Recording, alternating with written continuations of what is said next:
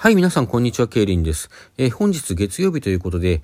ちょっと定例になりつつありますけれどもね、推し語りの方していきたいと思います。よろしければ最後までお付き合いください。さて、昨日ですね、ユニクロ下北沢店にて、私の推しシンガーであるねねのねさんのアコースティックフリーライブが開催されましたので、こちら行ってまいりました。そもそもはですね、このユニクロ下北沢店さんが、あちこちのライブハウスとコラボでね、T シャツを作ったりなんかしている、その一環ということなんでしょうか。同じく下北沢にありますろくでもない夜というライブハウスさんの方からお声がかかってのライブだったというふうに聞いております。そして全部同じライブハウスさんの仕掛けかどうかちゃんと調べてないんですけれども、1週間前の5月15日とですね、昨日5月22日2日間にわたって総勢6人のアーティストさんが同じユニクロ下北沢店さんの店内でですね、アコースティックライブを行ったということで、ね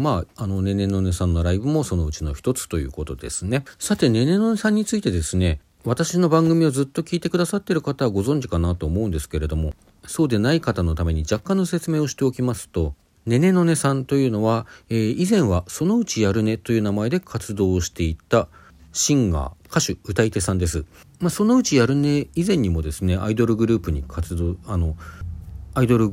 プに参加していたりですとか、バンドとして活動していたりしたことがあったというふうに伺っております。もろもろ合わせて今年で芸歴10年というふうにおっしゃってましたね。私が知ったのはそのうちやるねとしての楽曲からだったんですけれども、そこからズブズブハマってですね、そのうちやるねさん今は何をしてらっしゃるのだろう、ライブはしてないのか、新曲は出ないのかと思って調べた時に、実は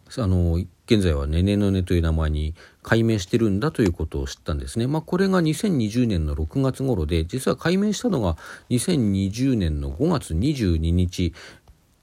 フリーライブが行われた昨日からくしくもちょうど2年前ってことでね、私が知った時にはすでに改名していたと言っても、改名から間もなかったわけなんですね。しかもその時期コロナ禍が始まった時期だったので、なかなか改名後活動が思うに任せなくてですね、同年の12月になってやっと新名義初のデジタルシングル BAMBOO2 がリリースされます。そしてまた同時期にですね、新名義初の主催ライブも開催していますね。こちらは私行っております。で、そんなソロの活動と並行してですね、改名した翌日、2020年5月23日には、レオ・ワンダーというアイドルグループのねねとしても活動しますよということが発表されておりまして、こちらの方もですね、当初はなかなか活動が思うに任せなかったんですが、2020年9月になってやっとお披露目ライブが実現いたしまして、それ以降は比較的コンスタントにライブ活動をしておりますね。私もそちらのですね、ライブレポートを上げていることも多いので、ご存知の方も多いかなというふうに思います。私自身はそのねねのねさんから、全て始まっているので、レオワンダーも好きだし、他のお二人のメンバーさんですよね、リンさんとアンさんもすごく好きなんですけれども、やっぱり基本はねね推しということでね、名乗らせていただいております。ちなみにねねのねさんのその後はですね、ソロとしての活動は、先ほど2020年12月の話までしましたけども、年明けて2021年の2月には、新名義2回目の主催ライブと2曲目のね、デジタルシングルのリリース、こちらうばたまという曲ですけれども、こちらをしましてですね、今後コンスタントにこうして活動していくのかなと思ったところ、ちょっと間が空いてしまったと。それが冬頃からですかね、再びソロとしての活動が再始動の機運がじわじわと盛り上がってまいりましてですね、お友達のライブに参加したり、お友達と一緒にライブイベントを開催したり、あるいはちょっと変わったところでは音楽関係ではないんですけども、個展をね、絵画作品ですとか、絵画というよりイラストって言った方がいいでしょうかね、そういう作品ですとか、作ったものですとか、写真なんかを展示して販売するような、そんなイベントを開催したりですとかね、あとは高円寺の路上でライブを行ったり、そんな感じでいろいろ活動してきたところだったんですね。昨年2021年の年末には、10ヶ月ぶりの新曲ということになりますけれども、ニコニコ動画と YouTube で天使それはエンジェルというね、こちらボカロ P でもあるおかゆさんの提供した楽曲で、ボカロのねカフさんが歌ったバージョンと同時のリリースということになりました。そういうことがあったりとかですね、先ほどちょっと言いました古典でも同じおかゆさん提供による楽曲 How という曲を CD ロムとして販売したり、その同じ楽曲をですね、ねねさん自身の制作によるリリックビデオを YouTube とニコニコ動画で公開したりですね、ここのところはソロの活動もちょっと盛り上がってきてましてですね、ファンとしては嬉しい限りなわけでございます。そんな中で開催されたアコースティックフリーライブでした。非常に楽しみにしてまいりました。まとまってねねさんの歌声を聞くという機会が、私は先ほど言った路上ライブというのは今年の4月にあったんですけども、そちらにも行けていませんしですね、昨年12月にはちょっとライブイベントで歌ってるんですけども、何曲か歌っただけといえばそれだけだったので、まとまって何曲も聴く機会というのは昨年の2月以来なんですよね。そんなわけでむっちゃくちゃ楽しみだったんですけども、その楽しみにした気持ちを裏切らないの本当にいいライブでした。とても良かったです。どう良かったかというとですね、そもそも私はねねのねさんの歌声が大好きなんですね。伸びがあり張りがあるけれども全然耳障りなところがないという、そんな歌声であるのと同時に、楽曲だとかもうその場の環境だとかそういうものに合わせてですね、イベントの性質だとかね、そういうものに合わせてかなり意識的に歌い方だとか声の出し方を変えてくる方なんですよ。そういう表現に意識的なクリエイターというのは私はジャンル問わず好きなんですよね。でそういうねねのねさんの良さがね、遺憾なく発揮されたライブであったなと、声の良さはもちろんですし、歌い方という点でもですね、例えば1曲目、先ほどご紹介した昨年の年末にリリースされた天使それはエンジェル、こちらを歌ったんですけれども、これがですね、録音版の方は、やっぱりボーカロイド曲を歌っているという意識がご本人にもあったんだと思うんですね。ちょっとボカロ寄りかなというような声の出し方もしくは歌い方をされてらっしゃるなっていうふうに思っていて、それが今回アコースティックということでね、響き合っている音がギターだったんですけども、そのギターの生のギターであるというだけでも雰囲気が大きく変わるところ、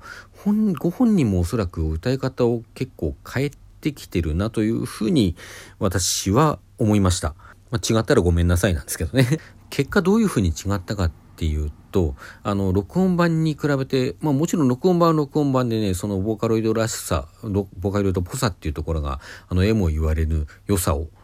醸し出しているのですけれども、それに対して今回の生歌というのは、なんて言うんでしょうね、人間のこの肌のぬくもりというかね、そういうものを感じさせる仕上がりになったなっていう、この曲の、もともといい曲なんですけれども、この曲の新たな魅力を見せてくれたなっていう、そういうふうに思いました。これは続くですね、続く曲がおかゆさん提供のもう一曲 How だったんですけれども、How の方でも大体同じようなことが言えるかなと思います。もっともこちらは録音版の方もですね、そこまでそのなんていうんでしょう、ボーカロイド的な歌い方をしているわけではないので、天使それはエンジェルほどの大きな違いは見られないんですけれども、それでもやっぱりアコースティックで歌うということはだいぶ意識されて歌い方を変えてらっしゃるのかなというふうに思いましたね。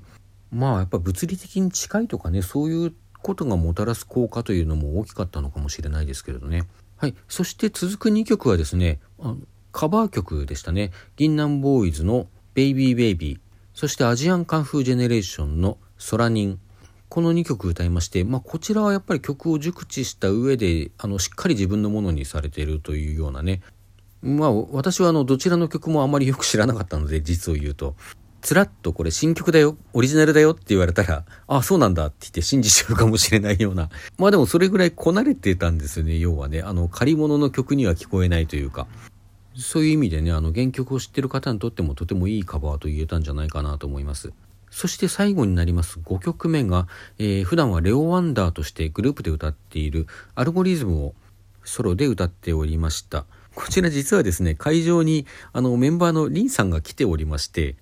後ろの方で普通にお客さんとして聞いてましてですね、当然気がついていたので嬉しい反面、そのグループで普段歌っている曲をね、ソロでメンバーの前で披露するというのは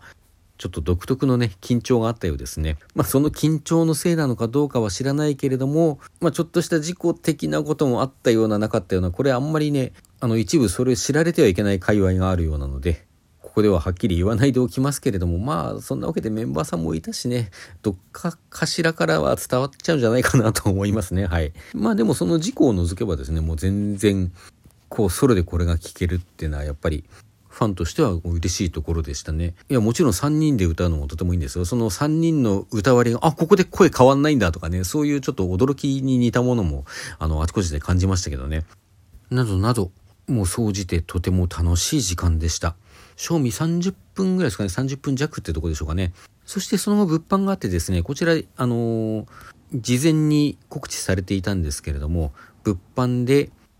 またもや新曲の CD-ROM が販売されておりました。こちらタイトルはまだ未定で、ただ幻のアコースティックバージョンということで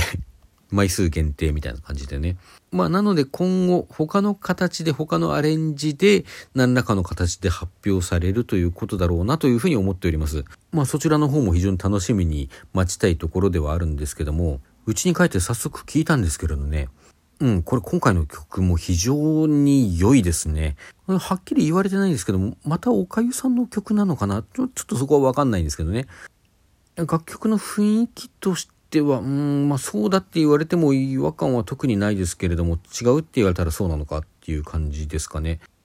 で、誰が作った曲かに関わらずですね、どんな曲かというと一言で言って、私はすごくユキ、元ジュディ&マリーのユキの楽曲な感じがすごい雰囲気があるな